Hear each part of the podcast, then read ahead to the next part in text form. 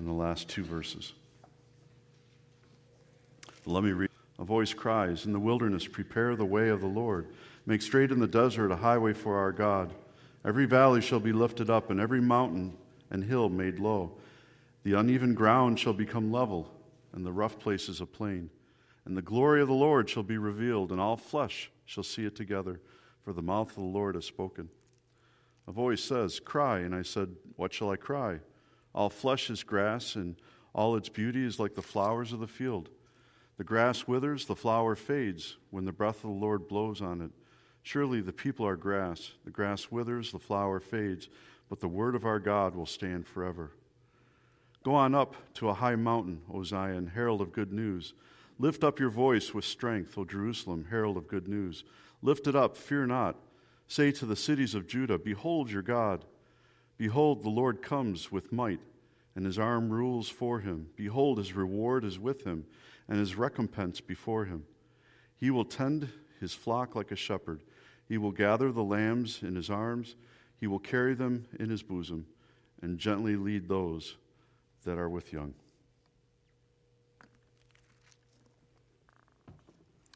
Throughout the weeks of, of Advent, we've been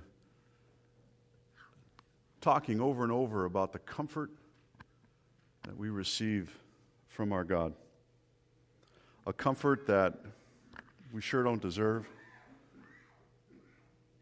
When you think of when you think of Israel and, and all that they had done, and, and they, were in, they were exiles at the time, and, and yet God's news to them was incredibly positive. God loved his people and he wanted them to know his comfort. You know, God wants to draw us close to himself.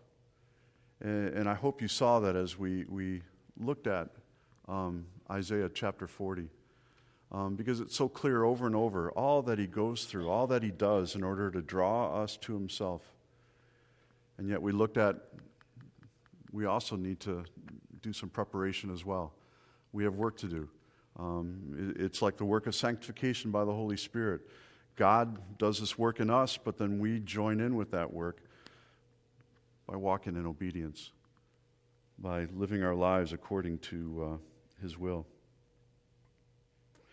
You know, the comfort, though, that um, our, our, Lord offers, it, it's completely different than what comfort the world around us offers.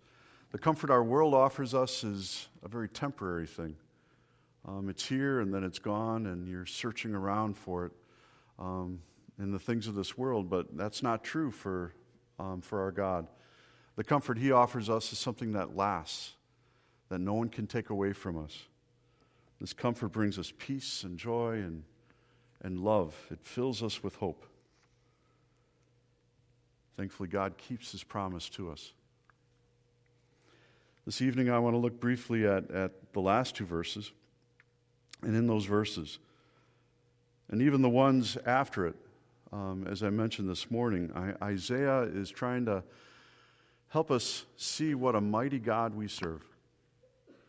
What a mighty God we serve. And, and really, that's what you find in the remainder of that chapter. Um, our God loves us, and He'll do anything to bring us to Himself. And uh, when, when you realize that how mighty God is, um, he can do it. He'll carry out His promise to us. We don't have to ever wonder or doubt it. God wanted to keep His people safe. You know, as Israel was in, in Babylon at the time, you know, getting ready to, to go home, um, I'm sure they wondered Does God love us? Will God care for us? Will God provide for all our needs like He did before? And clearly, in this chapter, God says, Yes. Comfort, comfort my people, says our God. I'm sure they wondered too. You know, they had enemies back home, enemies who really didn't want them to come back. They wanted them to stay in exile. And yet, they didn't have to be afraid of their enemies either because God would watch over them and care for his people. You ever gone outside on a, a cloudless night, whether in the winter or summertime, and, and you look up and you've gotten away from any lights, so your eyes finally get to get used to uh, the darkness. And as you look up, you see the stars, you see the planets, you see the galaxies. I mean, it's amazing. The longer you stay out there and the longer you stare up without any light pollution, all that you can see. It's like after five minutes, after 10 minutes, after 15 minutes, it's like you can see even more. And then you see satellites going by and some shooting stars. And, and then after a while, you can actually see the Milky Way and sometimes even farther galaxies and, or even planets. And it's just amazing. Our God is amazing. He spoke all that into being. He just had to speak the words, and it was there. And this is the God who makes his promise to us. And so we can be assured that, again, he'll keep his promise. Notice Isaiah is not asking a question in this verse, but it's a proclamation of how wonderful our God is. He's not questioning it, but he's proclaiming it. Our God is great. Our God is wonderful. His might and power, we see it all around us, and we can so easily take it for granted. And yet we mustn't. I think everything that he does, we, we need to marvel at and be reminded of just how much, how much He loves us.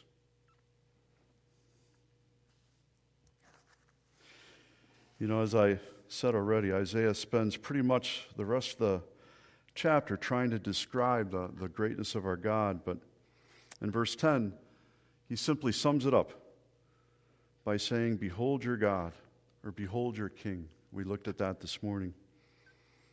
And while this good news would find fulfillment as God returned to his people, as God took care of them again.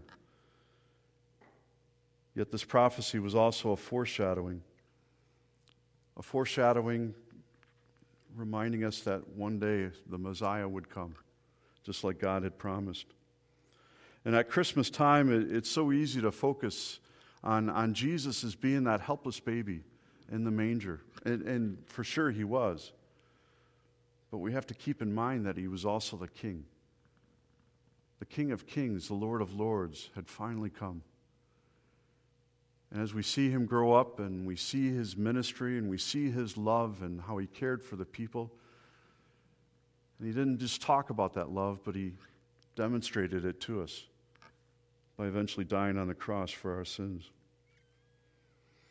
You know, I'm sure Mary saw, and Mary and Joseph, they both saw Jesus as that helpless baby. But King Herod didn't. King Herod felt threatened by Jesus.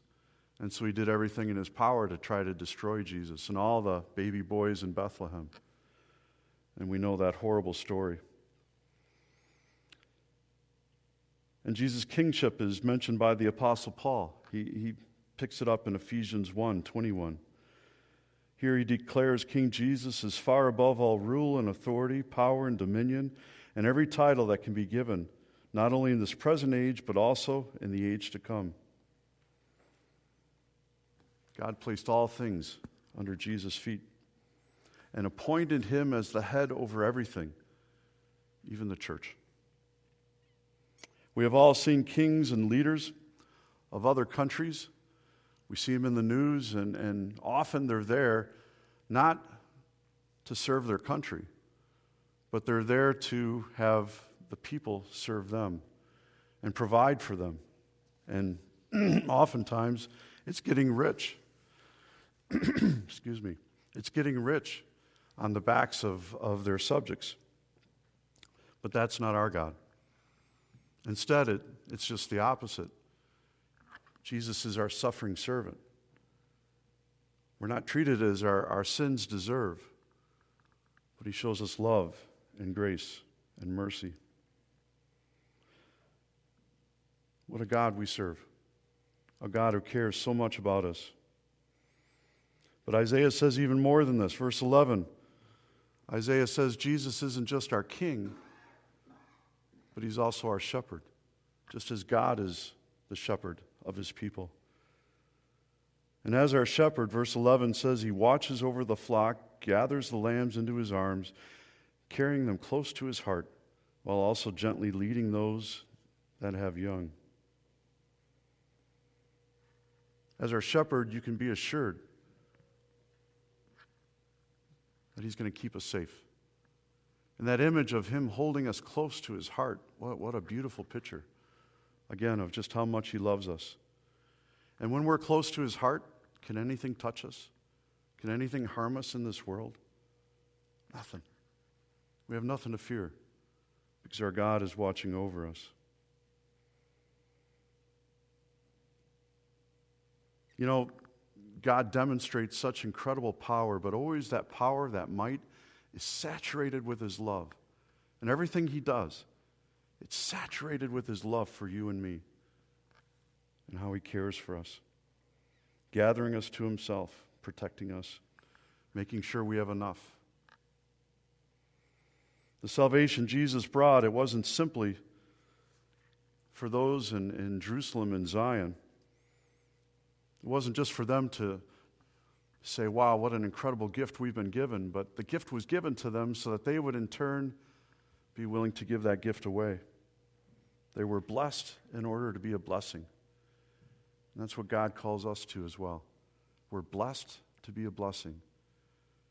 We've been told and given the good news about Jesus, not just so we can say, wow, isn't that great? Isn't that wonderful news? And we should do that. But if it really is so wonderful to us, we got to share it. We got to tell others, just like we looked at this morning. Go tell it on the mountain. Because Jesus Christ was born. I heard a story about a, a painting in the Berlin Art Gallery by a famous artist, Menzel. Apparently, he painted a, a painting of King Frederick of Germany talking to his generals. And his plan was to first paint all the generals, and he did that in the painting, but they're all kind of in the background in like a semicircle. And at the very end, he was going to paint King Frederick right smack dab, right in the very middle. The only problem is he died, he passed away. And so, if you go and see that painting in that art gallery that I just mentioned to you, you'll see all the generals sitting there, but there's no King Frederick. It's just an empty white space. What about you? What does the painting of your life look like? Have you been focusing too much of your, your time and energy on the generals of insignificance, like personal desires and, and wishes and plans?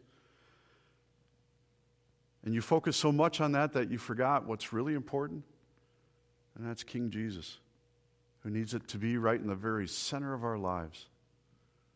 It's so easy to be focused on so many things, but are we focused on the most important thing? That's what we need to ask ourselves. Because for those who invite King Jesus into their lives, into their hearts, Isaiah says, Behold, his reward is with him. The best reward, though, of anything that he could give us is to be with Jesus forever to feel his arms of love wrapped around you. What a day that will be. And so I ask you this evening what's filling your heart? If you haven't yet, yet asked King Jesus into your life, I encourage you to do that. Don't let another day go by where you have that emptiness inside you. Don't be like that painting where there's that empty spot and it'll be that way forever because we've been too focused on, on things that weren't so important. As a good shepherd gathers you into his arms and he holds you close to his heart, you'll find only then will the longings of your heart be satisfied. The love, the joy, the peace that we so desire. The Bible says our hope is in the Lord, in him alone. What a reason to celebrate not only today, but throughout the year. The message of Christmas, it's not just something that's we're supposed to remember at Christmas time, but always. Each day of the year, every Sunday, every morning when you wake up, you got to remind yourself of who's watching over you King Jesus and the Good Shepherd. And the Good Shepherd wants you to lie in green pastures beside still waters. Why? So you can find rest for your soul. But notice, if we're going to experience that rest, it's got to be with the, the Good Shepherd. Just like Psalm 91, we've got to rest in the shadow of the Almighty. How do you rest in somebody's shadow? It's by sitting right next to him. It's not doing anything, but it's making God your, your entire focus. We need to do that as well as we live our lives. And so, as you enjoy the activities of this week, the gatherings with your family, let's keep Christ at the center of our lives. Our God, our God is great, and He loves you so much. What a reason to celebrate. Let's pray. Father in heaven, thank you for this day, for this service, that we might refocus our eyes on you. Father, we just pray that we might hear the message of Isaiah and apply it to our hearts. May we be comforted in knowing just how much you love us. And we just pray that we might, in turn, go out into the world and share that love with others. Father, fill us with excitement and enthusiasm and zeal for this gift that we've been given. And may we love others enough to offer them the gift of Christ Jesus. We ask this all in Jesus' name. Amen.